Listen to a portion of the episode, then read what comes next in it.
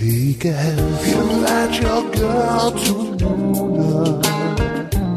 She'll roll down and naughty, but they won't steal her away. now. your girlfriend's safe at this Luna. One guy's Asian, the other is Mickey. That's right. That's right, he is. The dulcet sounds of Brad Stark.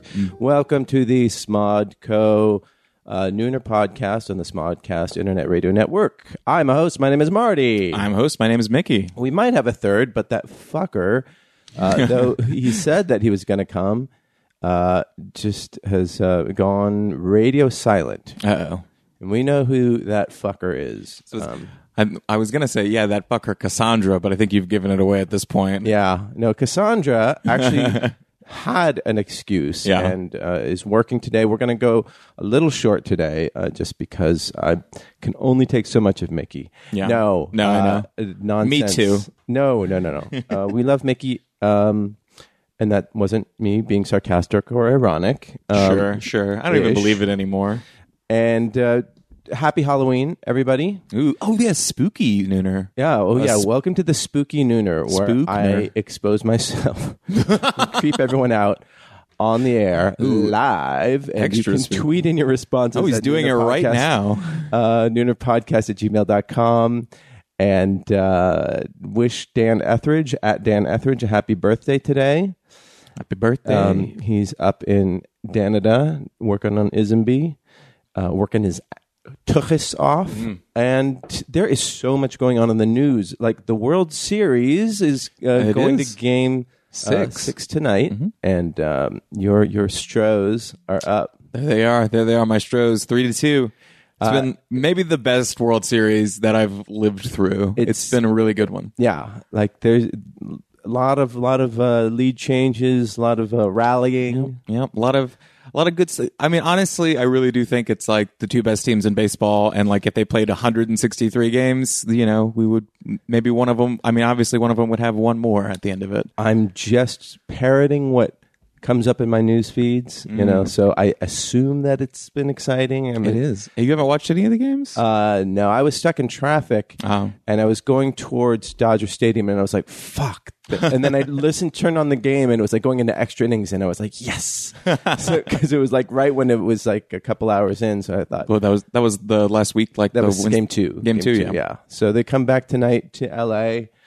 And I that will be a reason for me to stay indoors tonight. Yep. And um, yeah, that and Halloween. It's going to be scary out there. Oh yes, Halloween is a big deal here. We'll we'll talk more about that. Sure. Uh, then we've got all these Robert Mueller indictments Mm. coming in. Uh, you know, for uh, three three people who worked on the campaign. Um, three dudes, and you know, it's way too early to tell. I'm not going to talk about that. Like basically, what the the Mueller investigation is doing is they're getting these sort of uh, easy sort of prey Right. out there, and they're trying to to sort of lean on them to get them to uh, to make deals and to talk about the bigger fish who Right. um, who might have uh, been more active in the collusion. Classic. Uh, yeah, so it's very classic. So it's way too early to tell. Everybody's uh, or a lot of pundits are saying it's this. It's it means this. It means that. No, it's just a very common strategy, right? You know, Right, yeah. I've learned it from watching a lot of Yeah. procedural Every courtroom FBI TV show. Yeah, exactly. Yeah, Um, yeah. Get the small fish. Right. Lean on him. I, in fact, the Get him to squeal. the 21 Jump Street movie parodies that. In fact, oh, it does. oh, that's right. It does. Um, anyway, um, I will. I will say my favorite thing ever has been all of uh, has been Trump and everybody in the White House being like, I don't think those guys were those guys even here. I don't think those. Who are these guys? right I, I know it is it is just like uh, you gotta own up like you know there are tweets or there there's an interview of, of you naming this guy and saying Right. what a great guy george papadopoulos is you know and now he's like this guy named george who is this guy you know I was reading an NPR piece about it. Uh, I think yesterday. Yeah, well, it would have to be yesterday. Uh, and it was literally like Trump is saying that he doesn't know who this guy is, but here's this clip of him directly mentioning this guy, and here's a tweet with him sitting next to him at a meeting. Right was right like- and they're just like that was the one meeting that they were in together and Mm-hmm. when he read his, he was just reading names off a list and I, it, it's just you got to own the facts. Like you know, own- It's it is fun watching everybody just kind of wreck all your boy Trump. Like he's out here like I don't know who's who these people are. you know Bryan Cranston, who is vocally anti-Trump. He basically says, if you want Trump to fail, uh, fuck you. That those are his. That was a, a paraphrase of what he said. Uh, and to that, I say, I want the country to flourish, but if Trump is pushing bad policies, then of course I want him to fail. Sure. Because that would, if he succeeds at his agenda, I it, it is sending the, the country in in a way I don't think is is a positive way. Uh, for instance, when he tried to ban trans in the military, trans people, and um, Right. and that a federal uh, court in D.C. yesterday said that that ban um, was unconstitutional. So you know there there are that is not him. That that failure, I'm very happy about. Right. Yeah. I think. I don't think anyone wants Trump to fail on the level of leading us into nuclear war, well, even though he's sure. leaned towards that. Yeah, but I yeah, think, yeah, absolutely. But I, th- I think that's what people generally mean. Like they're like, "Well, you don't, you want America to do well." And It's like, well, of course, but uh, we want America to do well in the way that has trans people in our military, and we're you know friendly to immigrants and all the other good things. Yeah. We like good things. Uh, yes, exactly. I also just want to give a shout out to Jane and Darren and Evan Cardy of Roseville, California, and Tyson. Um, and if you want to tune into the Tumblr page, that's uh, noonerpodcast.com. And uh, the one thing I did want to talk about was so last week, um, Trump gave this big speech announcing a public health emergency uh, about the opioid crisis. And I'm not sure how familiar you are with the opioid crisis. Some, somewhat. I'll Yeah. say, I'll say somewhat. Okay. Yeah. Yeah. So, um, basically, the number one cause of death of uh, so people under 49 is drug overdose. Right. And most of those overdoses, and this is this is a, a new thing. It's a new trend in in American uh, mortality statistics. And uh, last year, over 60 something thousand people died of of drug overdose, which is crazy. And you can trace it all back to um, basically the mid 90s when uh, you, you know we've had morphine for millennia. You know the greeks wrote about it. And and also acknowledged that it was um, it's derived from poppies and it, and they long knew about its addictive properties. Right. So there's this uh, company called Purdue Pharma, and they're out of Connecticut, and um, basically they got their start uh, out of New York. Three brothers, they were all doctors, um, and this one, the head brother, the the, the Sackler family, and um, he was a doctor, but then he went into drug. Uh, he went into pharmaceutical marketing, and apparently was a whiz. So he um, made Wait, I'm, it was a what? a whiz. what does that mean? It's like it a was wizard. good. A wizard. Oh, he was a wizard. Yeah. I thought you said it was a wizard. No, no, no. He was a whiz. Okay, cool. Uh, and he um, figured out how to market. Uh, uh, what what is it called? Oh, geez. Um, this is uh, really terrible, but uh, an early drug. Um, what is it they, that they used to take to calm people down?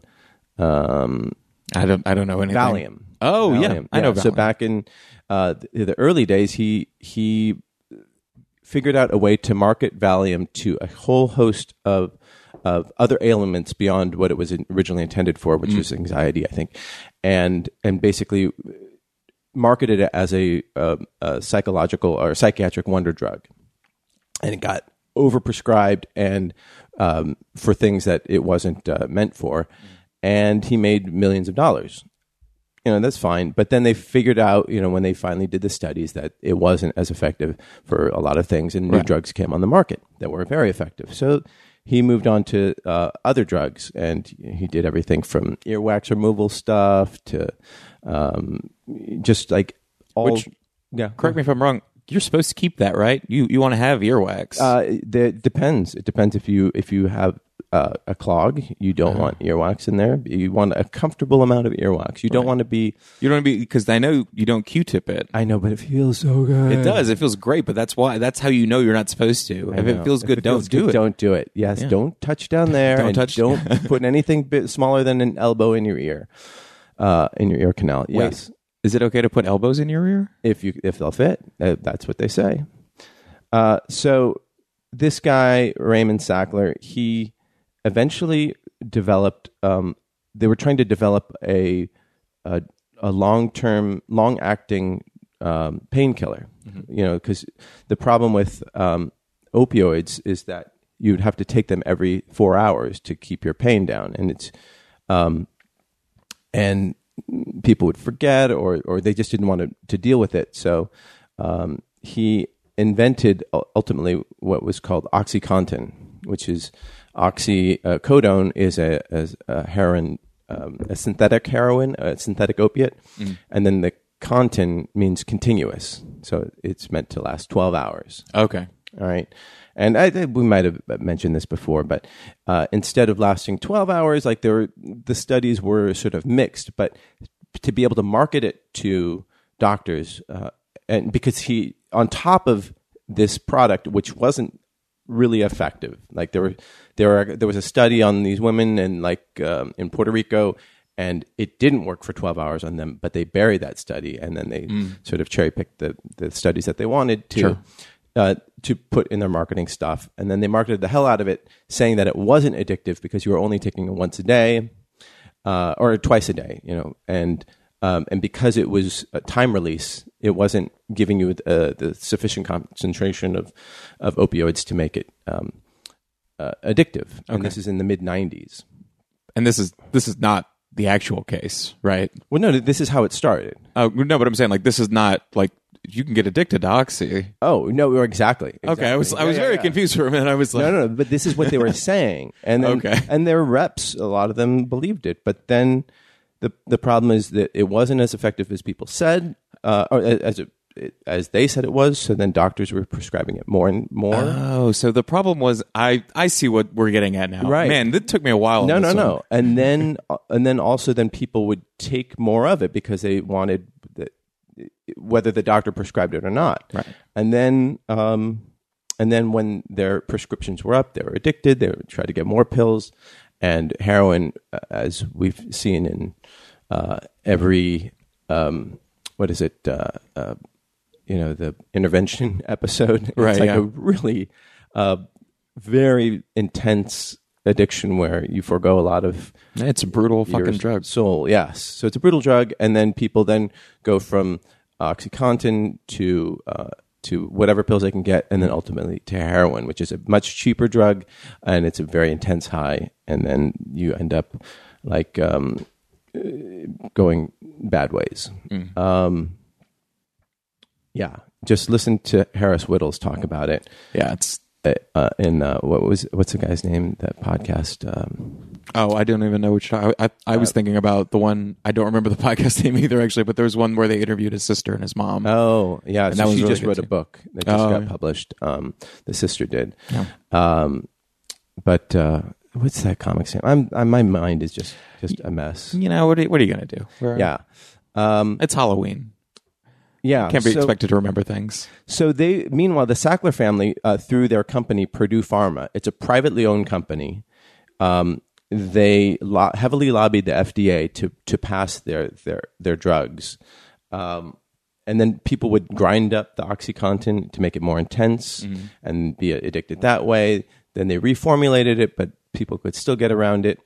The the FDA per, like person who pushed the uh, the drug through, um, accelerated it through its uh, okay through the FDA. He left the FDA and then was hired by Purdue Pharma. Imagine that. Uh, they have made their their family right now is worth thirteen billion dollars. Um, Jeez. yes, they've donated uh, art to everything from the Tate, and they built buildings on Ivy League campuses and other colleges, and Wow. they, they they are huge philanthropists, but they have not donated. Uh, they have a foundation for all these medical foundations for cancer research. Nothing about addi- addiction research. Well, yeah, I feel like that would be.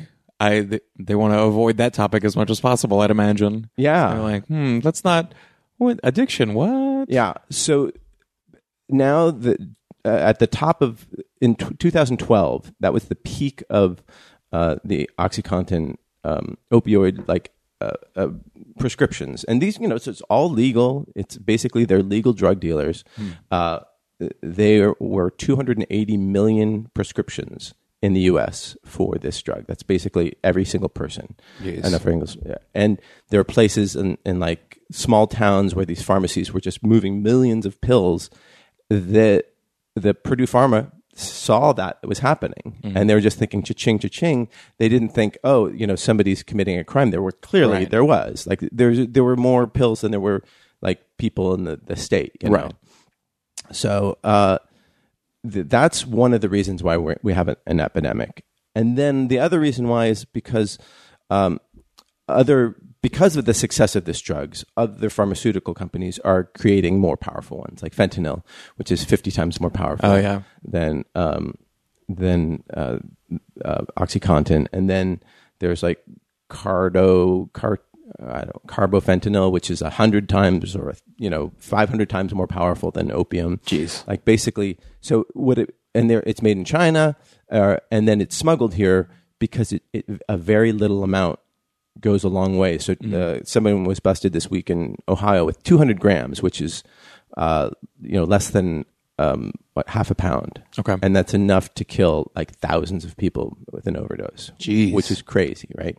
So like cops when they they bust uh, these fentanyl dealers. They have to like wear gloves. They they get sick if they inhale it. You know, like they can die. Holy shit. So And it's so I not FDA approved. Then this uh, no, it is. Oh, It okay. is an, an FDA approved drug, um, and it's it it does have a use. It has a use. Like if you're dying of cancer and you you put on a fentanyl patch and you get a steady dose of painkiller as you die, so you can die in comfort, relative comfort. right. Uh, and so that it, it, it is powerful, and then you don't have to worry about addiction because you're dying Right. and so it definitely there, we need to have painkillers and there are people Sure. who suffer from pr- chronic pain whose for them an addiction is better than the pain that they suffer um, so we there are all these addicts out there who are seeking an easy high fentanyl is easy easy to smuggle and then they mix it in with their drugs and then they overdose because they like you can just have like a couple grains of fentanyl and like that's enough to to God. just put you on your Well, keister. Uh, so the problem with what Trump did is he said that it was a national public health emergency, which sounds very good. right. But what that doesn't do is provide them any money. It, it very small amount. It's like the, there's a public health emergency fund which had like at the time like fifty seven thousand dollars. Right. Like and um, he could have said this is a, a national emergency, and then the president has the power to. Uh, was that me? Jeez. Oh, um, That scared me actually. That was the, that's how spooky it is today. yeah, we're getting beep Oh, sounds. Oh, yeah. This is just the- to spook This me. is the ghost story that I'm telling you guys here. Ooh. So, uh, like, what was I talking about again? Uh, you were talking about the problem of national health emergency Oh, versus national emergency. So then the president can then just with a stroke of his pen tap into tens of millions of dollars to deal with this issue, oh, okay, and he didn't, right. Which is a problem. And then in his speech, what he said was, uh, he said like this is very um, what did he say? He basically said that uh, he blamed he, he blamed that he said that you if you didn't start taking drugs then this won't be a problem so we have to educate people to not take drugs Right, which is classic blaming. Like that's I I was my perspective on this is that people are always are w- less willing to help with this sort of thing. I feel like because they're like, well, that person's just these people are just junkies, and it's like, well, that's not well, now that you look at the numbers, like, is all are all of these people junkies? Like, is the, the majority of the population of America? It seems like. Yeah, right. And, and when your doctor is telling you to take this drug, Right, exactly. And the, the doctors were incentivized to do it. You know, they were wined and dined by the, these pharmaceutical companies, Mm-hmm. and given false information saying that it, it wasn't addictive. Right. So the doctors are, are saying, "Don't worry, it's not addictive." Mm-hmm. And then And then boom shot, it, it totally is addictive. Right. And so uh, Trump's solution is just don't take the drugs, Yeah. which Right. really worked well Cool. in the 80s when under Nancy Reagan when it was just say no. Uh, Yeah, that's why no one does any drugs now that was born after 1980. right, exactly. But so what's going to happen is uh, they're going to tie this money up into a, a medical uh, a yeah healthcare bill that will uh, destroy Obamacare, but there'll be you know tens of billions of dollars um, put towards the opioid crisis. And if Democrats don't vote for it, Then they they're- get to be like, well, you don't want to fix. Oh, great, great. right. Oh man, I hate everyone. Right. So this is the problem. Like you can't just deal with every issue on its own. You have to make it like leverage it to achieve your agenda. Right. And I mean, it happens on both sides. It's not just a Trump. Sure. thing. Yeah. It's it's, so- it's politics. It's politics. It's horse trading or whatever. Yeah. But eh, the, you know, the, to get something done, like it does feel particularly shitty when it's something like this, where it's like we should just be able to put money towards solving this crisis, Right. But unfortunately, and I mean, like I, I acknowledge what you're saying, where it's like, well, you know, Dems might do something to that effect as well. We, Right. you know, obviously not with this particular case because they're not in this position, but who knows? Well, it gets put on Congress, and then if it doesn't happen, then Trump says, "Well, I did my part." Right? Yeah. and when he could have handled it. So, Sure. Uh, and what needs to change is, you know, we shouldn't be market be able to, to market drugs Mm-hmm. like because we have all those ads. We you have ads for opioid related constipation drugs. Yeah. Like, why do we have that drug? Why is that? Do, do we need that drug? Mm-hmm. We need to not. You know, then these people will be like, you know, I you told me to take these these opioids that I asked you to take because I saw a commercial for it. Mm-hmm. Now I'm constipated. Now I saw another commercial for it. Give me that. And then oh my like, gosh. So And we spiral out of control, right and yeah. So but at least we're not constipated. the quote was uh, Trump said, "It's very very easy to not start taking drugs." Fuck off. Exactly. This is especially when your doctor is like, "This will fix your medical problems." Just Right. be like, "Well, I don't think that's true." Right. And uh, then also we need to figure out other ways to to manage pain. You know, that's a thing. And like Mm. some for a lot of us, like the doctors are, are like they're told to do no harm.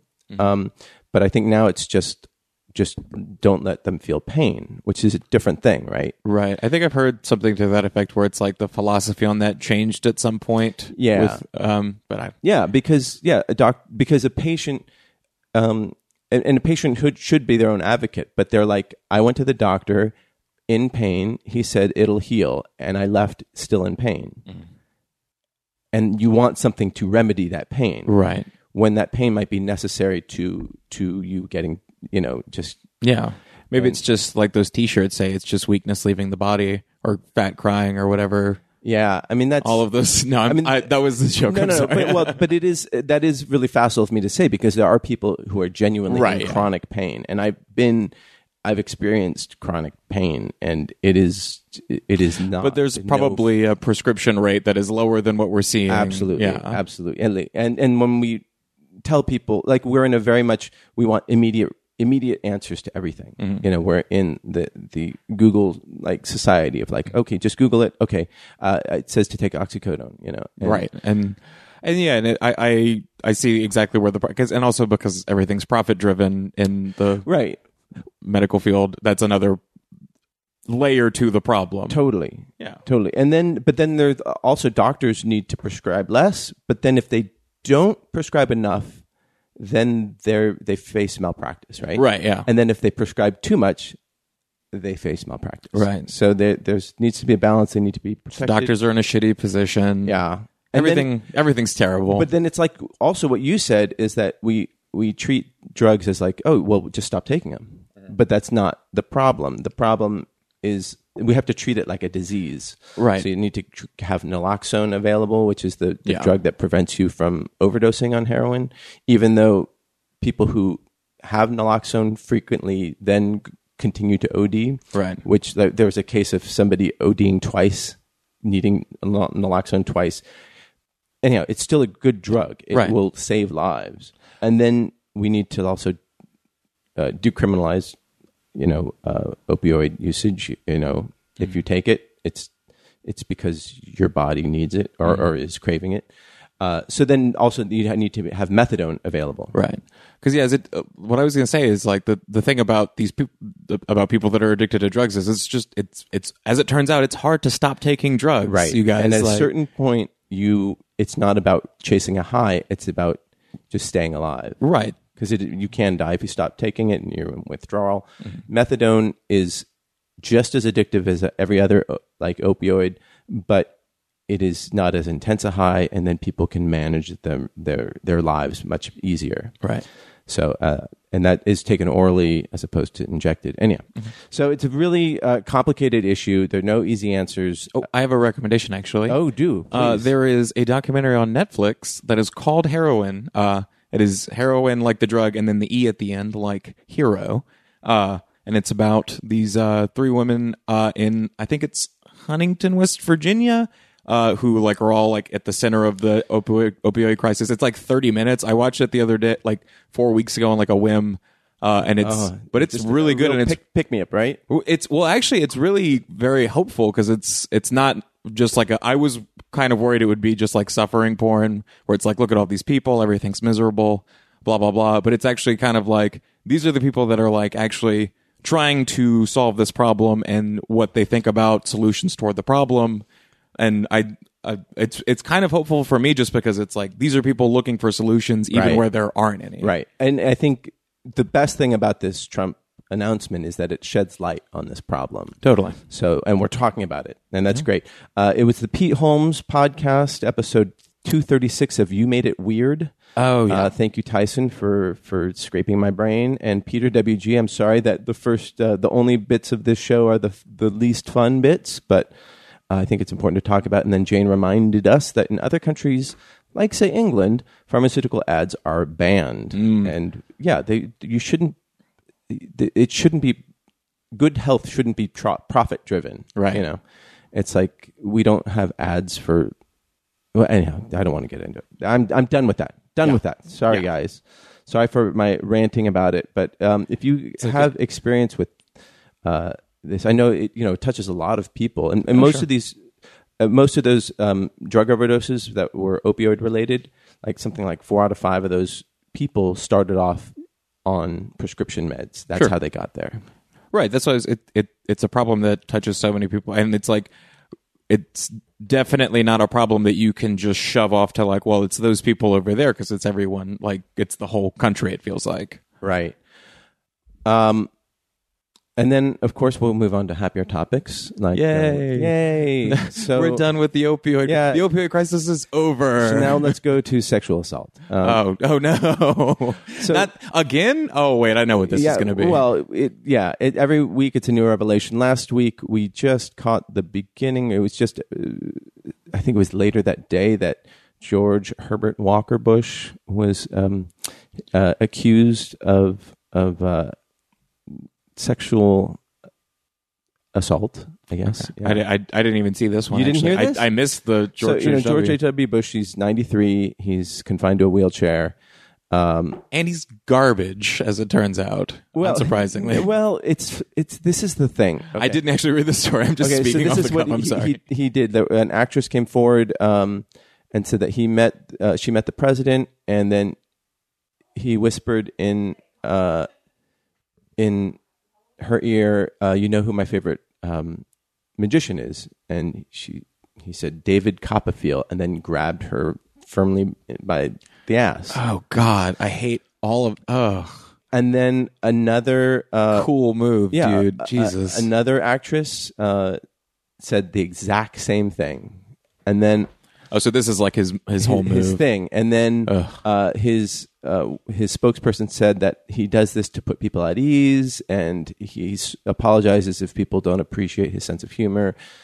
And um, and then another writer came forward, and she said like she got photographed with her husband, and he said, "You know what my favorite." Uh, President Bush said, "You know what my favorite book is? David Copperfield." And then grabbed her by the ass. So here's what I'll say: If George W. or H. W. Bush says that to you, or if anyone ever says that to you, punch them in the throat and run away. Yeah. that's my. th- But also, uh, don't be disgusting if you're George H. W. Bush or anyone else. I know, and this is terrible, and it it and but I don't think that these. I mean, these women were victimized. It's a different level of sexual assault than uh, Yeah. using someone for power and using like he's uh, he's a decrepit old man. Not excusing him at all. It's just, and it's good that we're talking about it because then when we get older, then we won't be hopefully the creepy old man that that he turned out to be. Sure. Yeah, I think I mean like I guess that gradation is important in general, but I think also it it kind of speaks to the same like gross underlying issue to me, which is just that people people behaving terribly is it kind of like fits under the same umbrella to me of just like hey don't do this. Right. Yeah. Yeah. And I think, pro- and basically, his wife knew about it. All his spokespeople knew about it. All the, his whole team knew about it, and they were just like, "He's an old man, you know. Just, just, you, Yeah. you can be, you can be discreet about this, can't you?" And oh, Bruno's got a toy. Oh. Um, Making but us happy again. The more toxic uh, ca- accounting of sexual assault came out yesterday, um, or over the weekend when Anthony Rapp, the actor uh, who was in Rent, uh, you you've seen him before. He's he's been a you know he was a child actor, very great actor, singer, performer. He uh, came out and accused Kevin Spacey of sexual assault. So you heard about this, right? I heard about this one. This is the one I knew about. Yeah. So, oh, the fucking dog. Just got to get in on that toy, Bruno. I know. Get it. I, I'm, I think this. Uh, we should have a mic for Bruno. yeah. we should- Oh, I've got plenty to say. He's. We, let's find out what Bruno thinks of the issues. He'll just squeak his Well, toy into the mic. I just like to say that I watch a lot of TV. I, wait, no, that's me. You're getting me and Bruno mixed up again. Oh, I'm not. ah. He- that's what. This is like last week when you tried to make me eat out of a bowl on the ground. I was like, eh. no, no, no. That one's that's eh, different. But it was kibbles and bits. I normally do go for the bits. I eat. Yeah. I skip. I eat around the kibble. All right. Anthony Rapp was on Broadway, 14 years old. Kevin Spacey was on doing another Broadway show. Kevin Spacey invited him over to a party. Okay. And then who, what parent lets their 14 year old, I guess he might have been unsupervised at that point. And when you're a teenager in, in New York, you probably feel like, oh, sky's the limit. You're like, I'm to Macaulay Culkin this. Yeah, and yeah, exactly. It's you're being invited to a thing by Kevin Spacey. Like, Right. Holy fuck. Yeah. So he's 26 at the time. Um, Anthony Rapp did not enjoy the party. Spent uh, his time watching TV um, in a bedroom. Then realized everyone was gone, and then Kevin Spacey picked him up like a bride being carried over the threshold, laid him on a bed, laid on top of him. Uh, this is all alleged, allegedly. Uh, and then Anthony Rapp was just like, "I gotta go," and then left. Um, but not before uh, Right. being cajoled more to to uh, participate by um, the great actor Kevin Spacey. Uh, so, So in other words, every go on. Kevin go on. Spacey also garbage. Like, also garbage. like fuck. I, again, I should feel less surprised by these things when I find them out. But and then also in his apology, I, I feel like you're actually about to get to this. Uh, so let, yeah. let me get ahead of you. I, Oh no no no! It's fine. Uh, so Kevin Spacey tweeted out a typed response that said, "I have a lot of respect and admiration for Anthony Rapp as an actor. I'm horrified to hear his story. I, I honestly don't remember this encounter. It would have been over 30 years ago. But if I did behave then as he describes, I ho- owe him the sincerest apology for what would be would would have been." Deeply inappropriate drunken behavior, and I'm sorry for the feelings And he have been- describes having carried with him all these years. would, would have been. I think he forgot to say would have been crime. It would have been crime. Kevin Spacey. He Yes. forgot to say about that how it was crime. Right. And then he in the next paragraph he comes out as gay. Sweet. Which like I hate so much about this because it's like he tries to be like what it it really I feel like does so much harm to gay people in general that it's like the thing that A gets him to finally come out as this and B like it's so puts forward the stereotype of gay men as like Sexual as sexual predators. predators and child Yes. molesters. Yes. So he says uh, um, I choose now to live as a gay man. That's also a fucked up thing Yep. to say. Totally. You know, he didn't choose to live as a gay man. He is a gay man, Right. and he chose to live as a closeted gay man, and in a per- place of power and influence. Uh, Netflix released a statement yesterday saying that there were that House of Cards uh, would be canceled, Which was like it was like 30 minutes later. It was like Netflix was like no, which I was like, damn Netflix. Well, here's the thing. Yeah. Netflix. This was already the last season of House of Cards, so. I haven't a watched the little show. I don't know disingenuous. I've never seen the show.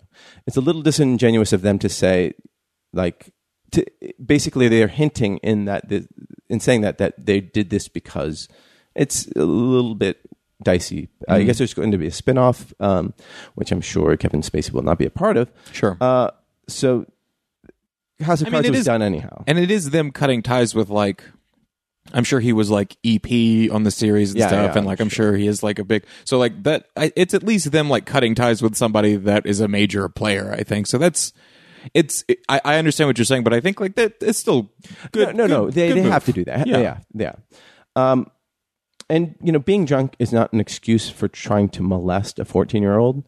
Uh, and he used this opportunity to blame this accusation for on being drunk, and then oh, and and and I'm gay. Wasn't that great? I'm coming out. Right. Let's let's look at the big board for things you can use to blame your sexual assault on. Oh, it's nothing. Nothing is up there. Yes, It's only that you're garbage. It's a picture of you crawling into trash. No, yeah, he should have said like when I was in my twenties, I was a predatory, creepy asshole who tried to bet a child. I'm not that same person now, and I'm lucky Anthony Rapp was able to escape. And I regret any psychological trauma I may have caused. I will make this right.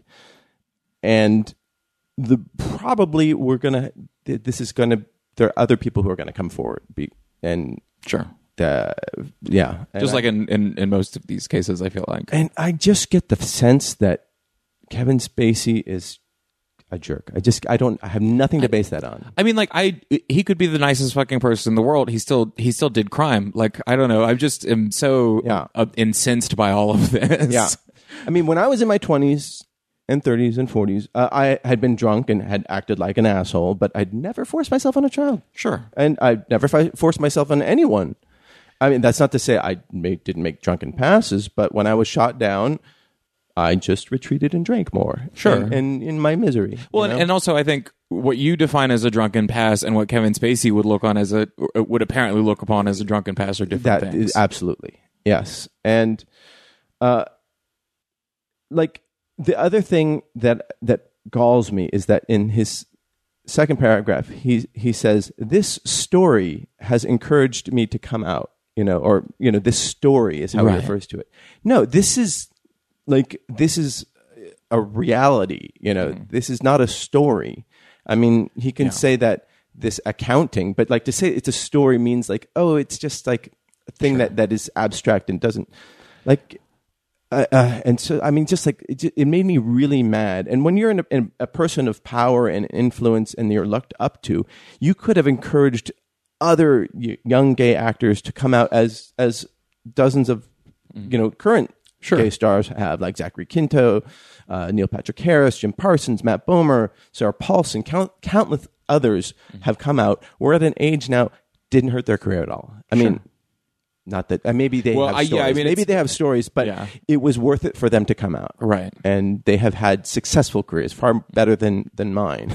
it's yeah, it's, it's it's it's better than it would have been. It's probably it's still not perfect, obviously. Especially, I'd imagine like of those that you listed, like I'd imagine Jim Parsons had a tough time because he has he's on a show on CBS, which is you know it, that uh, has to have the appeal to Middle America. I'd imagine if he wasn't already on the show, he would never become Sheldon. fair enough, fair enough. But but once he was in the position of power and Right. influence, when that's what the thing is. Once he got there, he's like, "Ta-da!" Yeah. That's my Jim Parsons. That Okay. horrible. That is terrible. I apologize. Um, I, and I apologize for all the confetti I just threw on you. Yeah, I know. The I'm never going to get this out of my hair. Uh, but he chose to stay closeted to protect his brand, like Kevin Spacey did. Mm-hmm. And when and it was only when his brand was threatened by something worse, like worse than being the horrible crime of being gay, mm-hmm. he chose to say, "Oh, I'm choosing this moment to be brave." And Right. everybody, look at me! I'm being brave. It's yeah, it definitely felt like he was trying to wrap himself in the well, wrap himself in the in the rainbow flag, so to speak, and be like, well, but look, I'm gay, so uh, so everything I did before is fine because look, I'm I'm finally coming out. Look at me go. Because it it's also been like he's sort of always been one of these high profile closeted people. Like Yeah. people sort of quote unquote knew, even if they didn't know. Kind of Yeah, thing. and I don't. You know, he said I'm a fiercely private private person. Like you can still be private and be like, yeah, and I'm gay. I'm a pri- I'm a gay private person. Yeah, t- absolutely. That's not even that. Like, I don't think. Uh, I don't think like actors that are attracted to women are like, well, you know, I, I, I didn't want to reveal that I'm attracted to women. You know, I, I can't be talking about this out here because I'm so private. Yeah. I'm so private. I don't want to tell anyone. It's a secret. Um. Yeah. So okay, that we're we're done with that. Right. Like fuck that guy. And and I hope if he vic- actually suc was successful at victimizing, uh, well, not successful, I should say, but you know, uh, if there were other victims, I hope they come forward, and I, I hope I hope there weren't any other victims. Maybe that was the place where he learned his lesson and he said, "I'm a creep. Maybe so. And do like, this again." God willing, Kevin Spacey is healed now, but I still think he needs to own up better than he did there. Absolutely, absolutely. Uh, and then it will. Well, hope yeah, and maybe his example will will just like George H. W. Bush, his ex, his public humiliation will be um, will keep the rest of us in check when we get Sure, and I think drunk or old. Yeah, and I'm I'm also glad to see um, the this continuing to be a thing that's talked about. I know it's we've we've had trouble with this, it, not trouble specifically with this issue, but like it's been tough to talk about for a long time. Uh, for you know, for victims of sexual assault and stuff like that, and I'm glad that we are at least approaching a space where they feel comfortable coming out uh, as victims and hopefully we can continue to support them as a community in general, especially the entertainment community where this does seem to be kind of an endemic crisis. Uh, completely. Um, but on a happy or on a different note, this past weekend I went to a thing. There was a Oh, this free event at this uh, local state park thing place, okay. uh, and they Parks are generally free. Like, did you just go and get to hang out in the park? No, because it was an event. It was like a, a culinary event where they they Oh. were. It was a cooking class about cooking with bugs. So they had Oh, cool. yeah. So they had all these uh, different recipes that you make with. Did you eat the bugs? Yeah, You I- ate the bugs? I ate a shitload of bugs over the weekend. Like, why are Were- you so excited? Is it was it good? I don't. It's just so gross Well, they- to me. yeah, well, I mean, they they came out with this, this giant barrel just full of of grasshoppers, like and that Yeah. were roasted and um, and dried, and like there have been products that have been out there, like there was like a cricket bar. What was it like? What was it? Well, to taste the- like? the I'm sorry. Go cricket- finish No, no, the thing. cricket bar is like ground up, so you can't. It's just like a, a power bar, so it could be anything. And you know, frankly, all every if you eat a bar of chocolate, they have a stiff, a strict limit to how many bugs can be in there. So right? you're and like rat poop bugs. too, right? Uh, something like that. Yeah, yes, I know. and and rodent hairs and all that stuff. Nice. Uh, but here it was just we were trying them just on their own. Still look like a bug. Still look like a bug. Yeah, and then so crickets, grasshoppers, mealworms. Um, we did a gra- grasshopper mealworm salad thing, and like mealworms don't really do much. They they just they're just kind of there. But the crickets are like crunchy and They got that crunch. got that, That bug crunch. And apparently, like if you feed the like a, a a cricket or grasshopper mint, like in the last week of its life, it will taste minty. And uh, yeah, and still got all that. Uh, and then the crickets are well. The, the same thing happens with cheese. Like I cows know, that, cows that I- drink certain. I know, but the cheese wasn't crawling around on my floor like a day ago. I and look, I know. So I have been to the insectarium in New Orleans, and they they sell. Insectarium? Oh yes, it's a it's like a little zoo for bugs, uh, and they they sell they have like a little restaurant in there where you can eat the bugs. Right. and I, and they they sold me on someday we're all gonna have to eat bugs. I'm I'm there. I'm like on the have to eat bugs train. I just I gotta I gotta get a, I gotta get there first. Like give me a few years insectarium Yeah. and Marty, Well, so one of the advantage, the reason why this is a, a, an important thing is that like bugs are a very ecologically sustainable uh, way to consume animal protein. Yeah. So like it takes anywhere from like 600 to 800 gallons of water just to make one pound of meat. Right. Of beef. Beef. Um, it takes like a third of that to make one pound of pork or chicken, but then it takes like one gallon to make one pound of of insect uh, protein. So if you run the equation, you know, all of a sudden, uh, what's that? You know, the Snowpiercer makes a lot of sense. Yep. You know, you, it- you grind up them cockroaches in the old power bar. Yeah. You know, it tastes like chicken. Mm. And then we finished by making chocolate chip cookies with crickets. You know, because Yep. the crickets are more nutty, less less sort of uh, grassy than the grasshoppers. Like literally, yeah. And so you can see them in there. And the whole point was to keep them whole, Yeah. So that when you you actually are eating them, like it, it's textural and and flavor. It's Mm-hmm. So not just ha- sort of like Yeah. So you can have the bug experience. You can have the full on bug. yeah. The, um, I know it's it's fine. We have to do this. Yeah, We have well, to. Yeah, we Yeah. have to. Well, they do it in other countries. They they eat them in Mexico and China. Yeah. yeah, have scorpions and spiders. Like I, I think I might have trouble. trouble Oh, I could never do a spider. A spider I, I could not do. but I love crab. And what's the difference? Like one's on land, one's in the water. Right? Yeah, but one's like you, you to have the fun. You cut its claws open and get have a little yeah. What party. if, what if you have a big enough spider where you can do that? Oh God! I mean, no, don't make me think about that. Yeah. So you would you, um you wouldn't do this class. The class was free, by the way. I'm sure. I'm sure because they. Could you imagine Peg? No, I'm. I'm. I'm. I feel really bad about the reaction I'm having because I do think that this is a thing that people should try to make themselves okay with. I'm just. other people. I'm it, kind of honestly because I'm so far down the. Remember when we talked about Robo Meat like two months Yeah, yeah, ago? yeah. I think I, I hope Robo Meat becomes the answer Oh, yeah, before yeah. bugs. No, do. I, I I think that that will that Yeah. will that will be the the one the market leader. you Yeah, know? I'm gonna be I'm gonna be on the Robo Meat train. I think before I'm on the hey, Yeah. just like here's a bowl of crickets. Uh, but I don't know. I was I, I was sup- a little bit like afterwards. I was like, do I feel okay? I really ate a shitload of bugs, like Mm. because then they we tried other ones like worms and and Was it like sketty? It was like sketty worms. Um, no, they, these worms were they were kind of oily and they tasted like blueberry waffles, which is like but and then like these these termites that tasted like um or the termite larva that tasted like varnish and uh and then these silkworms that just tasted like ass. It did not did not like the silkworms. No, just the silkworms were bad. Uh, t- but you could put like a little put put some Tonys on there. You'd be fine. Tony's. Some Tony Tony Chachere's is a seasoning.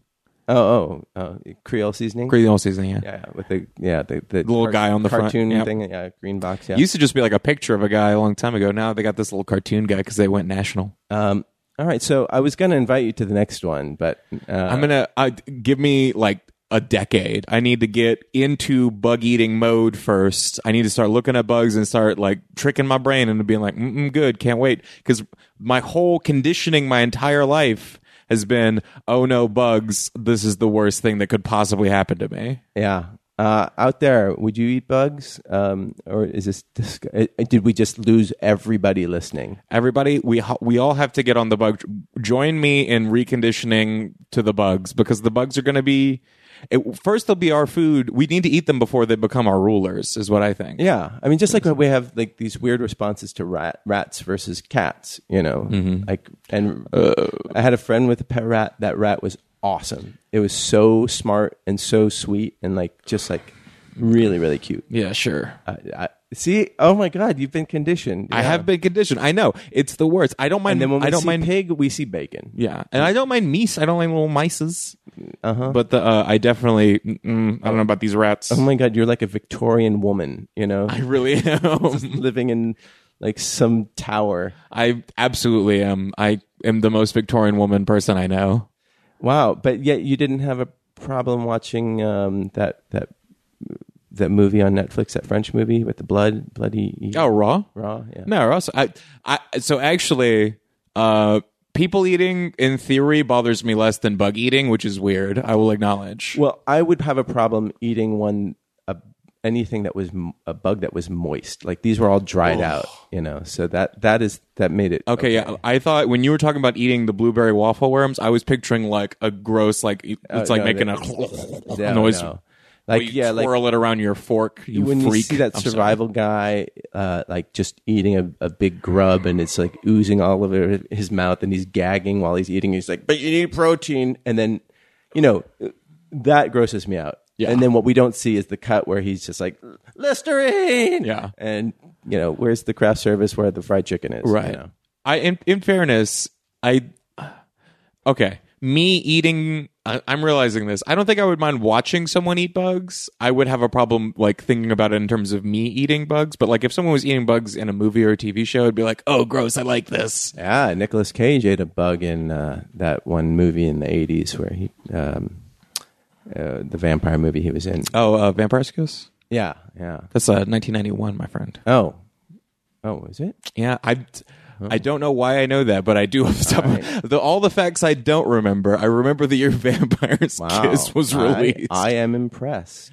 Uh, and it's going to turn out to be wrong. One of our listeners is going to tweet in in any second now and be like, "Wait a Oh, minute." I'm not even gonna. I'm not gonna fact check you on that. I'm gonna fact Uh, check Jane says, uh, "Why not on eating bugs?" Yeah, like if you think about like the the crazy shit we eat, like we eat the milk intended for the babies of cows you know like we're we're sucking on the nipples of cows Yeah. and like and then and then we're rotting that milk to like to get it to turn into cheese Right. like that's some crazy ass shit We're- Right. No, I, t- I, I think food is weird in general when you think about it. So I think that's why I'm saying like, just like you know, I feel like people who eat fish, like some some of those people might have a problem if you serve them the fish with the fish head still there. Oh, yeah, You know, yeah. like I. So that's why I'm like, if it's ground up, I'll probably I'll get to that first. Like if you make me some cricket bread, all right, all right, Because you can use it as like grain too, can't you? yeah yeah yeah yeah Man. yeah so that, we, sh- we should have been eating bugs this whole time. How did civilization not start eating bugs first? Uh, because you can do so much shit with them. Yeah, th- these cookies also had ground up uh, cricket flour as well. Yeah. so, yeah, and and they, the cookies were great. Like if you close your eyes and ate them, you would not know the difference. Like, Right. They were actually really good chocolate chip cookies. Um, yeah. But it had a big old cricket on there, big old bug. uh, this weekend, I also saw this movie, Killing of a Sacred Deer. Oh fuck, where is that playing? I want to go see it. It's playing at the ArcLight. Not to plug the ArcLight, but it's only playing at Um, the yeah, I didn't. I, that was that was no. not even remembering we were on a podcast there. yeah. Uh, the yeah, it's this um, Greek director. Yorgos Lanthimos. Yeah, Yorgos Lanthimos, uh, also screenwriter. He did The Lobster. Mm-hmm. He did Dogtooth. Um, and he did that other one, um, the one where it was like people playing dead people.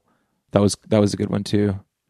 Um, but yeah, the lobster and the dogtooth are definitely I think his two biggest ones because he had like another one in between there that was like lesser known. um, the The Alps. Alps, that's the one. I was about to say Oh, the you saw Peaks. Uh, I saw that. Yeah, it was on Netflix. I think the the year Oh. it came out. I don't know if it still is. and was it good? Uh, yeah, it's definitely the. le- If you haven't seen a Yorgos Lanthimos, I'd say start. I'd probably start with The Lobster. It's probably the most accessible of those three. But Dogtooth is a crazy movie. You should definitely watch. Yeah. So he does um, like the acting style in Killing of a Sacred Deer, Or it's with uh, Colin Firth. I mean, not Colin Firth. Colin Farrell Mm-hmm. and uh, Nicole Kidman, and this like amazing English kid who was in Dunkirk. Uh, he's just so good.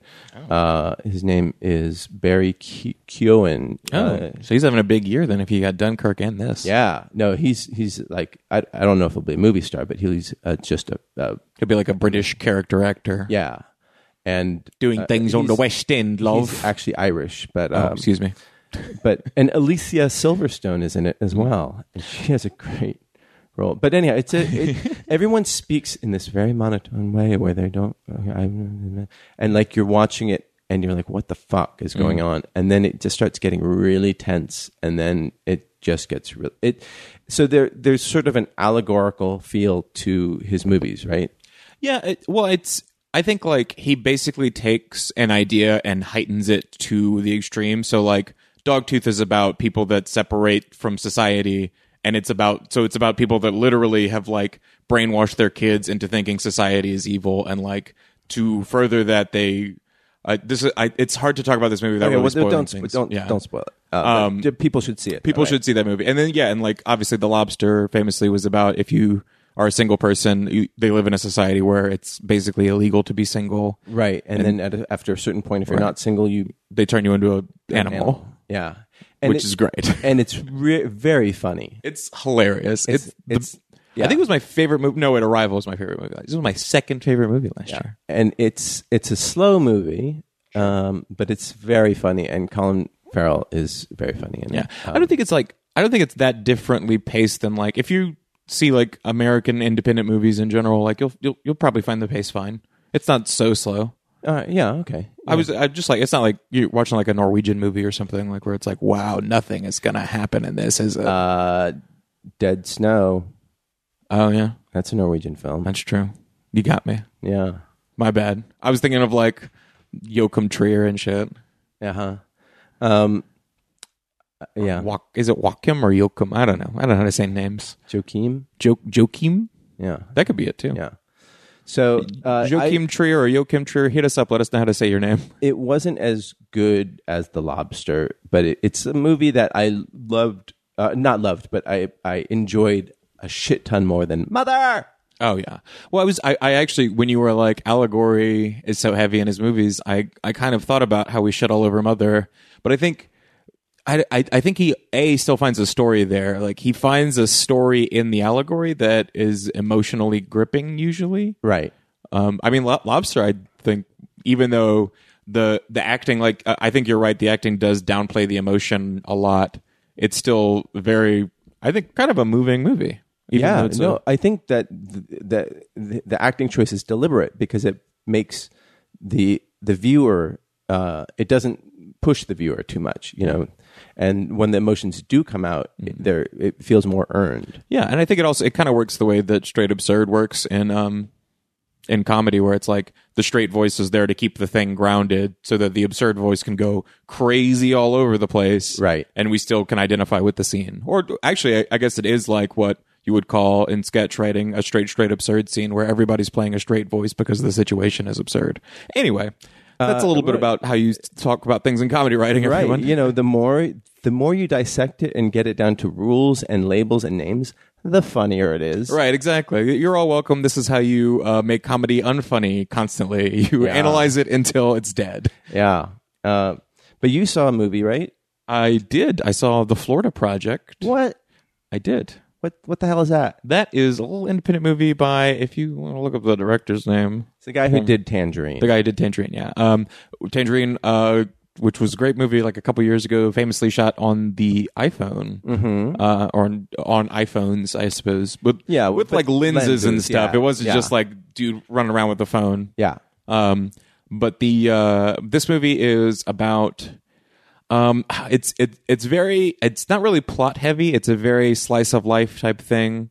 Um, there it basically takes place in this like secondary economy that exists around Disney World in Florida, where uh, it's a bunch of like warehouses that are filled with like uh, cut rate Disney merchand- merchandise and like the it centers around these kids that live in these hotel complexes that are motel or excuse me, motel comp. You're right. Uh, motel complexes that are designed to make people think that they are affiliated with Disney proper. So there's like Future World, and uh, the main one that we spend our most time at is called like Magic Castle or something, and it's it's made to look like a castle, um, and it's about these just the people that live in these uh, motels and like they live there. Like that's the they have no homes other than these motels. And so there's there's a lot of interesting stuff that happens about that.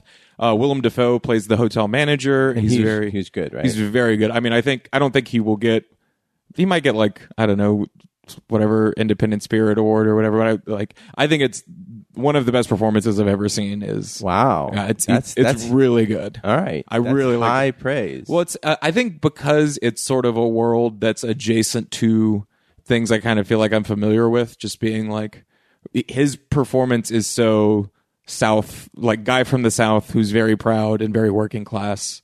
Like he captures it so well. Wow I, I think would never of- even think of him Yeah. like if you were saying working class southern guy yeah. His name would not Right, no. high on my list. That's why, yeah, because you're like, you think, oh, Willem Dafoe, Green Goblin talking to himself in the mirror in first Spider Man, or at least that's where my brain goes. Yeah, the greatest scene chewing scene. Oh, like you know, beautiful. And I think he's great at that too. But like, this is so grounded and so like just emotionally honest. And I, I, I love this performance. So yeah, definitely, it's it's really small. Like, got a very small release right now. I think it's only playing in a couple spots in LA. but it's accessible. um, yeah, I think it might be on VOD. No, no, accessible like Oh. tonally. Um, I mean, you have to be ready for not a lot of plot to happen. Um, but it's, I mean, the kids in it are really funny, and they do little kid things, which are, you know, like they go on little adventures and stuff. Uh-huh. Um, you, it, it, it also, it, it has opinions about, um, the situation that these families are in without being too like over preachy about it, which I feel Right. like sometimes rubs people the wrong way because they want the movie to be like, no, like this is what we should be doing about this, whereas this movie just wants to sort of capture that and sort of depict like what life is like for them, right. which I think for me is is more interesting, but I, I can understand the other perspective as well. Just because it's like you I agree we should be doing more to help these people. I don't think if you're writing a dramatic piece about these people that that's necessarily the place to do it Right. because I think it undercuts what you actually want the movie to do, which is to sort of humanize these people and have the audience empathize with them. He sounds like he's very good at that. He's very the good, at filmmaker. that. Yeah, Yeah. he's. What is his name? Did we look? Did you look? We'll never know. We'll never know. It's impossible. Tweet in his name. Now I'm getting no, out. don't tweet in his name. Uh, just uh, it- his name is uh, Sean Baker.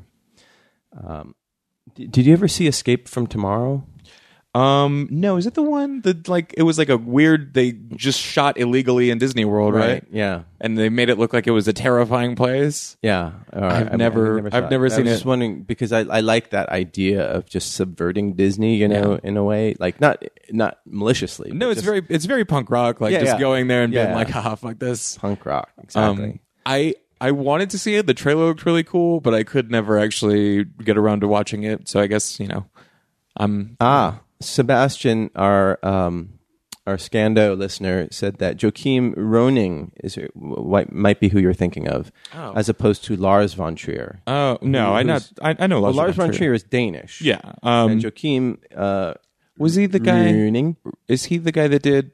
I'm thinking of the guy that did also August 31st. So IMDb that real quick for me. All right. I, wait, actually, I can. I have my new phone. Oh, there you go. So look at me. I, that's why I've been liking all your tweets this whole show, everyone. This is great radio. We're both just I looking up the same thing on IMDb. Uh, Jo- Joachim Trier. Joachim Trier, yeah. Yeah. Okay. So you're you're, Okay. you're right on. Okay, great. So yeah, that's uh, I I appreciate the uh, double checking me because I very easily could have been wrong. Even though he did uh, the um, he's Danish. Even though he did Oslo, whatever. Okay. Uh, or he he was born in Denmark, but of Norwegian. He yeah he's of Norwegian descent. Anyhow, Pardon me, my, our, Nobody- our we- Scandinavian yeah, let's- listeners. Let's, get our whole Scando uh, family tree up on the wall, up on the board, everybody. Um, oh, it's the top of the hour, and you're listening to the Nooner podcast on the Smodco Radio Network, Internet re- network, Internet Network, Internet Radio Network, whatever. I was so close. Well, I only corrected you because I needed time to get a computer. a little peek backstage. Did you see how I didn't even show you my phone that time? I just said it. Look at me go, learning Uh, about how to be on podcasts. Everyone, you're welcome. Yes. Um, this- uh, here's something we haven't heard in a long time. We're gonna dip into the mail sack. Mail sack, mail sack. Come on, get my hands in that mail sack.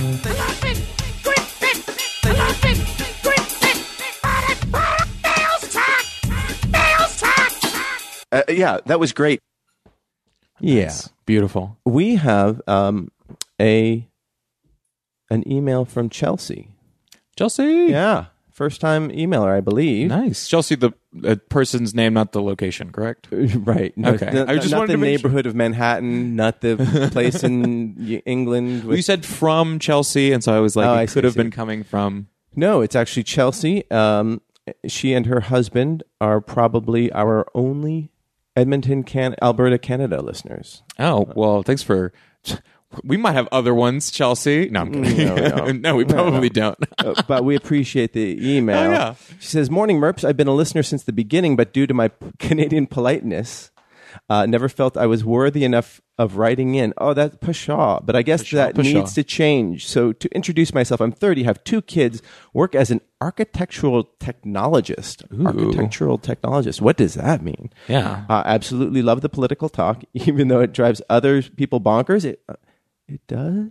I I've No. heard I've heard on occasion Damn maybe. it. yeah, it, it just the people. Well, you know, everyone, everyone around me. Just like, to most of the people on the show with yeah, you. like I remember, like Cassandra's like, "Oh, I'm so happy to be back," and then as as I was talking, she was just like, "Ugh, why Yep. are you talking about this?" We're back. Yeah, um, She wasn't here to keep you in check this week, so I, I let you I go. know, She's going to be back next week. She's going to have to really get you in line again. um, well, all right. so she said, uh, "You mentioned last week how it barely feels like Halloween because it's so hot there, etc." Well, today was our first snowfall, and of course, it had to be on Halloween. My kids are going to love having to put their winter coats on over their costumes. First world Oh. Canadian problems, I guess. Haha. That's really that's very funny. That's very sweet. I like. I, I, like. haven't been around snow in forever. I have never lived around snow. It snowed in my in the city where I uh, have lived most of my life, Baton Rouge. It sm- snowed twice within my lifetime. Oh yeah, me, me too. In, Yeah. in where I grew up. Oh, there you go. Uh, my question for the team is about costume cultural appropriation. There are obvious no nos, but I feel like sometimes there needs to be a gray area. For example, I saw a couple who dressed up, up as the main characters from uh, the Book of Life. The Book of Life. Book of Life. Is that the one? Is that the Dios de los Muertos Yes, one? it is. It is the animated thing. Yes, Yeah, that was like Guillermo del Toro like produced it or produced it. Yeah. and- yeah. Um, of course, me remembering. they're white, so instantly were outed as horrible people. But the reply was that they love Mexican culture, that this was their way of showing their appreciation. So, because I'm a white woman in need of being educated, would you consider something like that appropriation? Is there ever a good time to take something from another culture to show your appreciation appreciation of that culture, or is it always appropriation? Best regards from Canada. Well, if you look at say the culinary world, the culinary world is all about appropriation. Yeah. Like the tomato did not exist in Italian cookery. Sure. It came from the from Asia. Um, I believe. And the potato what did not come from Ireland, it came from South America. Right. And like that is that that is completely how how um, cuisine evolved and became more interesting and became different and uh, you know the f- fact is like ramen came from from uh, China and then people here do it and the, it, and people in Tokyo still like they put cheese in their ramen is that is that cultural appropriation like you know That sounds good. yeah right I would eat that. yeah. So I have. Um, there was also a, a huge thing about. Um, That it was the Moana costume thing because I saw a big thing about uh, should white kids be able to dress up as Moana for Halloween, um, which is which I think is an interesting question that I will confess I don't think I have a very good answer to. well, unfortunately, ear- earlier in this month, uh, this month. So Jeremy Lin, who's I think sidelined with an injury, but uh, he plays for the the Brooklyn Nets. I think. Okay. Um, he's a, a basketball player. Oh, a basketballman. a, yeah, a basketballman.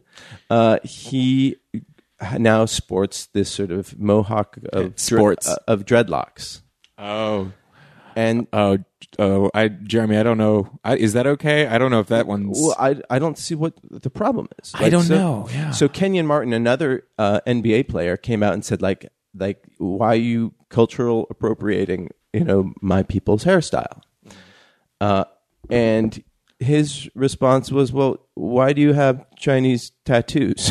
Ah. and so it's like what?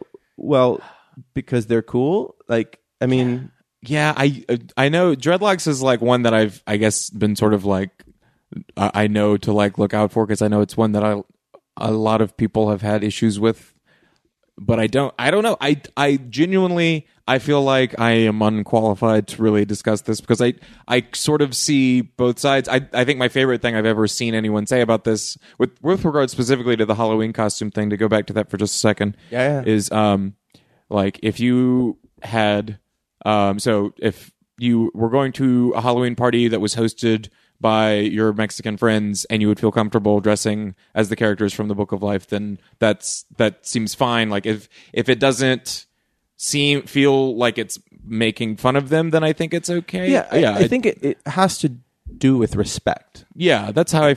That's where I'm kind of landing on it in general. And wearing blackface is disrespectful, and it also harkens back to the the minstrel days of, uh, Yeah. you know, where white people would perform in with blackface on, and uh, and that is a way of perpetuating just very negative stereotypes. I think when you dress up, when you paint your face like with the skeletons of the, the you know Dios del Muerto, like they this weekend there was a, a huge um, thing at Hollywood Forever Cemetery, and kids were getting face painted. And if they were white or black or Asian, is that bad? I don't think so. No, yeah, yeah. I, I think that that yeah. is saying like that that is sort of saying this is a piece of culture that's out there and we're we're sharing it with the world. Like this is the, it it's not like they were wearing uh, you know giant sombreros and like putting Right. like brown shoe polish on and then like putting big serapes on. Like that is perpetuating a stereotype that's disrespectful. But when you're when you know if some white person dressed up as Mulan and but you know didn't like put like you know pull back put tape on their eyes to make it look Asian Right. then that that I don't have a problem with that. But once you you know you're you're playing a character as as uh, actors do and and but you're not playing a race? I don't know. What do you think? I, I no, I, I, I feel like I understand where you're coming from. It's still a thing that i- if someone were to be like, especially like if, if someone, if I ever said like, oh, I feel like this is okay to dress up as characters that are representative of uh, book Book of Life, and then someone else were like, wait, no, it's it's actually not. I would be like, oh, we'll probably listen to them, which is I guess right yeah, but right I- no no yeah it, all this has to be done sensitively so Right. uh, on the judge john hodgman podcast last uh, last week a listener said you know i'm i'm a progressive parent and i think it was that i think it was something like that but uh, maybe it was a different podcast oh they all melt into one but they were like my kids want to dress up as uh, as gay people and we, we're not um, we're not worried about them being made fun of. We just want to make sure that it's appropriate. And like the idea being that they would dress flamboyantly, you know. okay, And the response was, well, why not? I, uh, maybe it was Dan Savage, um, but why not dress up as like proud gay people from like characters and, and history, like people from history. Like Right. you know, he said like well, do it as Hedwig, you know, like someone who's like like a, an icon as opposed to a, concept where you're where you're playing on stereotypes. Right. That was what I was going to say. Is like if that feels bad to me because it that's like being like, well, this is what gay people are like, and it's like, well, Right, right. No, it's not because obviously there's tons of gay people, and they're like all different kinds of things. So. Yeah. um, and which is which actually um, Ash Williams m- mentions uh, Robert Downey Jr. in in uh, Tropic Thunder. Oh, yeah. which is I think th- that is a very complicated issue. Uh, Yep. and it was very very funny. I personally think in 20 years we won't think that that performance was okay, but I still I mean, I I think it's very funny and I think it's it plays off of the idea of the problems that it's presenting, but I or that it's sort of I think it's a little bit having its cake and eating its too, which is why I think in 20 years we'll look back on it and be like, actually, that maybe wasn't okay. Right. But I, uh, but I also think it is at least smart about what it's doing uh, instead of just being like, you know, a hollow somebody going in blackface for Halloween. Right. I think I, I think they're a little bit different in- Completely. in, that. Uh, Tyson pointed out that um, dreadlocks are not exclusively. Uh, they- he said they date back to the Minoan civilization, but their dreadlocks have existed in Native uh, American culture, and African culture, Australian, Aboriginal culture, um, Right. Buddhism, uh, and so it's not restricted in India, Right. You know, so it's not specifically. Uh, but I, I I think that it needs to be sensitivity about it. So I think in general, but in America, most things that are for this is for me. I, d- I don't necessarily want to make a rule or whatever, but I think like in general for me, most things that are about Black people's culture in America need to be treated with a little bit extra sensitivity from white people specifically. So I don't necessarily feel like Jeremy Lin is a great example, but like when when if you're a white person with dreadlocks and like somebody wants to have a conversation with you, like at least be respectful of them about it. Don't be like, well, no, it's really fine. Right. Right. I think that's that's the thing is like if in the case of of Chelsea's uh, friends who were wearing uh, who were accused of cultural appropriation, um, like I don't think they should be outed as horrible people. I think that that that needs to to spur a discussion. No, yeah, I, I don't. It doesn't sound like they're behaving like I think they're they were like this is the thing we want to do, but we don't know if it's okay. So I, I think that's a good question to ask. Like I think wanting to you know to check yourself before you wreck yourself, so to speak. Yeah, I mean, uh, if you look at all fashions, like oh, you fucking dog. oh, Bruno's got an opinion. Yeah, we got rid of one toy and found another. Oh, look at this. This one's an elephant. Oh, I found an elephant. Oh, look at this. Now, I'm the podcast. It, I, it has to be focused on. I know, but I'm, I, with, I know. I'm playing with He- this dog he's now. really cute. Uh, so, but like pajamas are come from Indian culture, Right. right? And uh, narrow jackets, like that was a thing from India. Like, uh, so that is that is how things get more interesting and, and better, and it just needs to be done with sensitivity, Totally. and and respect. Yeah, I agree. I know. I, I completely agree. I think I think that's a good spot to kind of generally land on it. Is like if uh, as long as you're asking the question, you're at least doing the first part of it right. So I think, and and I that's not a conclusion. I agree, but I think I would, you know, to, I I might even look to the internet for resources and be like, what do you think about? I, I guess you did because you emailed us. That is the internet, right. We are the internet. We have spoken. Yep. There we go. Judgment is final. but yeah, I would do. I do. I I would do independent research about that sp- thing specifically, but it doesn't rub me badly. I don't think. I think it's it's. I, I think we kind of came to a conclusion there. Yeah. No, I think I think that's good, and I think it's a way uh, of uh, of celebrating that culture. Um, along those lines, I'm not going to be wearing any costume, so Oh, you're going to be naked. I'm going to be well. I have been from the waist down through most of the show. I know it's been, it's been really uncomfortable for me actually. Yeah. Uh, Especially that halfway through when you took your pants off, I was like, "Oh, this is happening now." Uh, I will be home available to give out. Uh, I'm plugging early to give out candy, even though we've never had any trick or treaters. I'm going to sit on the balcony and be like, "Hey, hey, come here! I have candy for you!" And then every kid is going to run away. It happens every year. well, and they have to crawl up that hill to get up here. Oh, It's tough. yeah. It, it's not in LA. There are neighborhoods that are famous for uh, for trick or treating, Mm. and uh, I think you're in one, right? I'm in Burbank. Is Burbank one? Bur- yeah, Burbank is one, and, but like yeah, South Pasadena. I guess yeah, It's we're just- pretty trick or treatable. like flat places that have dense, densely put together homes. You know, like Oh man, do I have to get fucking candy for kids? Oh, I'm Yeah, not gonna be you- home tonight. I have class. Never mind. the Dumb midge is going to be like, the midge is gonna be giving them out Casablanca DVDs. He's gonna be like, uh, "Here you go. This is this has got Humphrey Bogart on it." yeah, and uh, here's some pennies from the penny jar.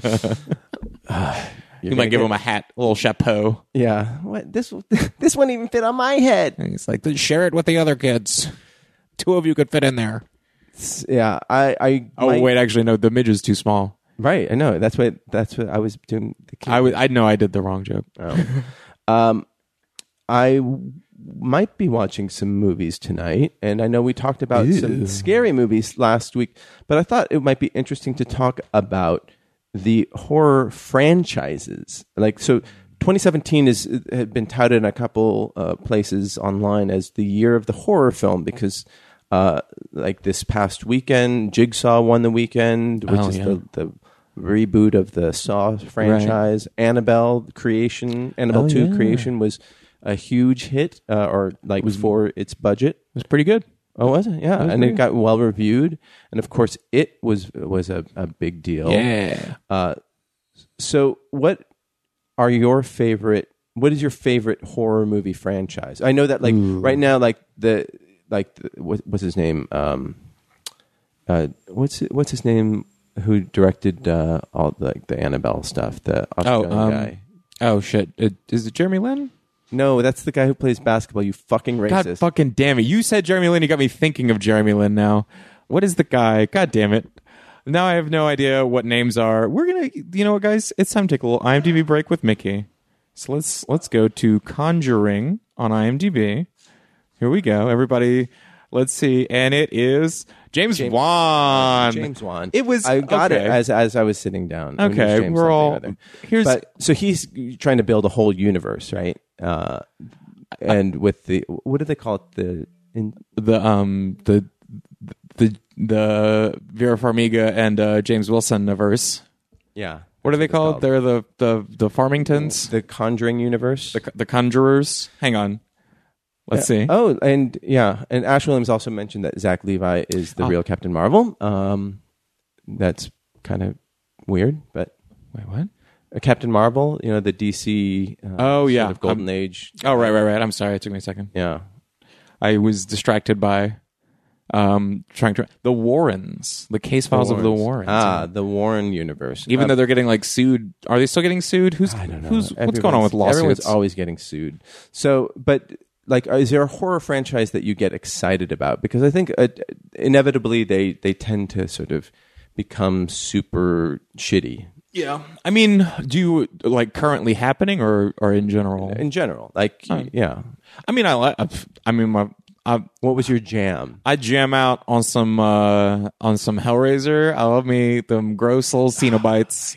They do the gross things. They get all the violence, and it's all for like they're like thin line between pleasure and pain. That's why we're cutting you up into a million pieces. Uh huh. And it's good. That's a good movie. Uh, they're not good movies. they're, good movie. From the, Clive Barker. from the beginning, like I used to read Clive Barker incessantly, and the, the movies are all pretty bad. But they're but they're good though. No, like story wise, they're they're creepy, but they're bad movies. Yeah, but like what if they're good? except for Hellraiser Bloodline. okay. Okay. You know why it's good? Why? Because it stars, well, stars in quotes, Adam Scott. Oh yeah. Oh wait, was he in that one or was he? Oh wait, is that the one that's in space? Uh, uh, part of it's in space, but he's in Yeah. the part that's the that's in the past, and he has long hair in it, and he's That's he's even skinnier than he is now. You know what? Hellraisers are good movies. I'm really, I'm just realizing okay, this okay, just good. now. Okay, then then that's what you've picked as your as your go I'm to. gonna go. I'm gonna go. To, I'm going to see every Hellraiser movie that comes out forever. I would actually. Oh my god! Like that, Hellraiser Bloodline was directed by Alan Smithee. That's how good the, these, Yeah. this franchise is. It's Hellraiser in space, colon in space, uh, it's, it's not. just like the Jason in space. Um, Was, yeah, Is that Jason X? uh, Jason Ten? I don't know. Is, it? is it an iPhone Ten or an iPhone X? Well, it's a. It's in. It's Jason colon in space. Oh, Um, no, it's actually. I think it's Jason X, but it's the one where it's in space. Oh, the, all of the movies are great. Um, just go watch every slasher movie. I like them all. Um, it's called Jason X. Okay. Well, current of the current ones, um, I do. I mean, I'll, I'll go to bat for the Conjuring movies. I like Conjuring, uh, one and two, and I like the new Annabelle. The the first Annabelle was Dookie, but All right, the rest so I of them can pretty skip good. that one? You can skip the first Annabelle, but watch the rest of them. They're all right. Yeah, Annabelle Creation just came out. Maybe I'll buy that tonight. Oh yeah, buy buy it. Give it. Give some money till James Wan. Um, yeah, because he needs it. He's he's he's you know he's he's struggling. He's out there trying to make all these universes. Yeah, well, the guy who directed Annabelle Creation, um, who's been on Doug Loves Movies a couple times, Oh. like in the audience, which is great. David Sandberg, he is the one who was tapped to direct Captain Marvel. Wow, we have come full circle. Because Yeah. earlier we were just saying Captain Marvel. It seemed like for no Yeah. reason. No, no. Well, it's, yeah, I I now know why um, why Ash Williams was sending that to us. But yeah, so uh, Zach uh, Thank you, Levi of Chuck fame is going to um, is going to star in it, and well, t- tentatively. But Okay. um, I think that's a good choice. I think he's a good director. Yeah, he did yeah. that movie Lights Out. Yeah, Lights Out was I. I I think it was a really good short, and then it was a kind of boring movie. But it was you know it was fine. All right. It's it's still scary whenever you turn the lights on and the thing's gone, and you turn the lights off and it's right there. Ah, That's that's very scary. Yeah. It's very scary. The movie kind of boring. The Uh, parts where the lights are on and off. that short as a GIF was great. Yeah. and um, and uh, don't blink. What? Are you- you're not a you're a Doctor Who person, are you? Oh yeah, I am a doc- I'm sorry. I I Uh, wow. And then Ash Williams um, mentioned uh, the whole Evil Dead series. That that would be my that would be my Oh, yeah. I go-to. guess okay. If you want to make like actually good movies, sure. yeah because those were Have made. you watched the TV show? uh, no, a friend of mine is was a showrunner on it, Oh, and he you keep knowing showrunners of shows that I am like. I, I keep meaning to watch this show. yeah, I think he le- uh, he didn't like having to go to New Zealand all the time Oh. because he shot it there. Yeah, New Zealand sounds like it sucks. I'm kidding. Um, New Zealand seems amazing, actually. the first movie I worked on as a, a PA, like the costume designer, like I just hung around her all the time because she was dating uh, Bruce Campbell at the time, and I was just asking Oh. her questions about Bruce Campbell, and she's just like, "You're weird." Like, Yeah, you're like, what is it like to kiss his face? yeah, a lot of chin there to kiss, huh? yeah. And uh, It's a very unique kiss shape. I th- I'd have to imagine. You really have to go with a concave instead of a convex. They ended up getting married. Oh well, congrats to them. Yeah. good, good, good on you. Tyson saw Bruce the Campbell. first four Hellraiser films. Well, you have two more films patience than I do. yeah.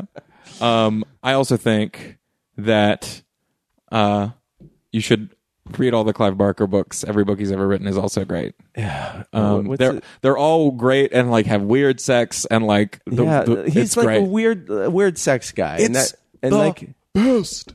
Can we Like- just all agree that Nightbreed was not a good movie. um t- agree to disagree first okay, of all. okay. Uh, what was the one I just read? It was like um something about canyon, some kind of canyon. Canyon sex. It, it was literally just Canyon it sex could have with been called demons? that. It was like the demons live in the canyon and then they fuck. Um, It's Yeah. good. Read every Clive Barker book. which one do you think needs to be turned into a movie? I mean, uh, genuinely, probably that one I just read about canyon it? No, I mean, I, what about Abarat? I feel like Abarat actually is pretty accessible. Um, That's the one he did that's like kind of YA ish. yeah. That's he also did the. I think he did the drawings for. Or is maybe his husband did the.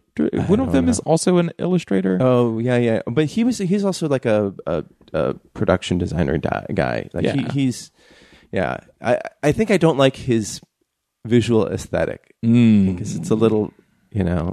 Love that visual aesthetic. Uh, Darren Husted of Wolf Amsterdam says that uh, James Wan also has eight Saws, three Insidiouses, and Yeah. a fourth one coming out next year. That's 16 films over three series.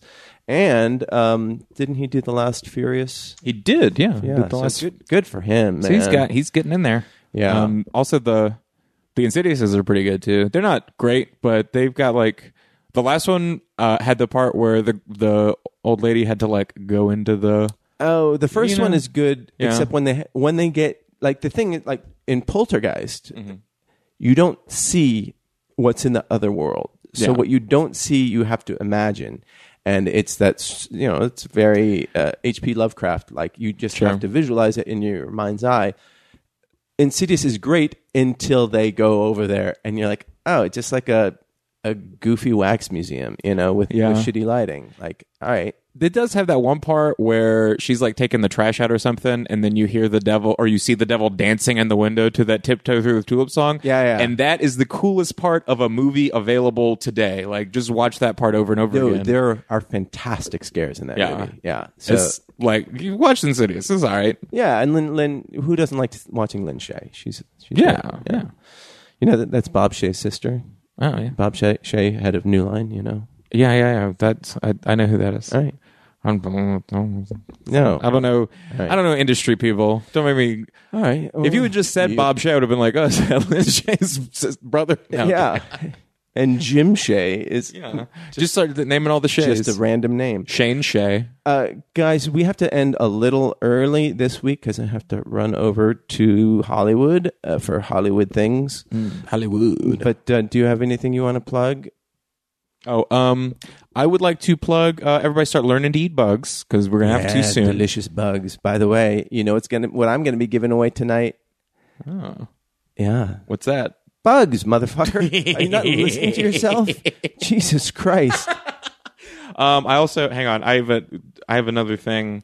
Uh, in just a second, I'm gonna have to look it up. So if you want to go for a second, Oh well, okay. So Dead Snow, uh, Jane mentioned as um, there are only two. That's still a franchise, and uh, of course Martin Starr uh, was great in the second one, and uh, wh- who doesn't love him? Sure, sure. And um, I think uh, okay. Ash Williams mentioned Midnight Meat Train with Bradley Coops, the Coops. Oh, yeah. And uh, what's who was the girl from Popular? What was that that TV show? Popular? Do you remember? I I was looking at my phone. I've not. I'm, I'm gonna be Right. real honest. I haven't been paying attention. Okay, that's fine. uh, it's actually pretty good. The Japanese director who did uh, this cr- does crazy action movies, Oh, uh, Kitamura, I think is his name. Um, Candyman could not get through. Tyson, sorry about that. Even though it did have a beautiful score by Philip Glass and um, Cass Cardenas, Mm-hmm. she tweeted. Oh, she no, she just liked the tweet. Uh, And then yeah, we were supposed to have Kruger, but apparently he woke up sick, and he's a delicate flower and Oh. a fucking asshole. Oh. Uh, he's going to be gone for the next few weeks in Australia, uh, but he'll be back. Good eye. Nice, Good, nice. good eye. So come over, and I will uh, give you Nestle Crunch bars, where the crunch comes from. Beetles and uh, Um, I would I would also like to plug uh, the book Coldheart Canyon by one Clive Barker. That's the book I was trying to All remember. right, so- everybody go read it. All right. Uh, tweet. Send us your emails. Thank you, um, Chelsea, for your great email. Send us more. Tell us more about what architectural whatever is, technology is about, and we will see you next Tuesday. Oh, I was pressing. That box. Time to tip that box. Time to tip that box. Oh, time to tip. I'm an idiot. Bop,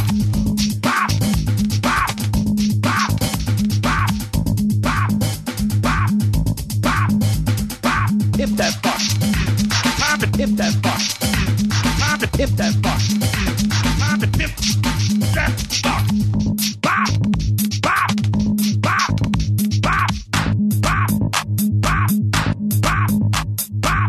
that fuck. That that fuck. That that fuck. That that fuck. That that fuck. That that fuck.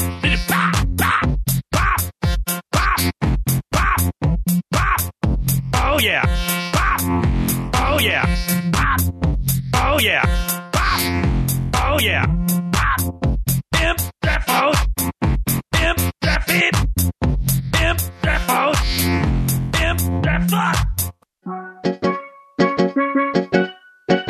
This has been a production of Smodco Internet Radio.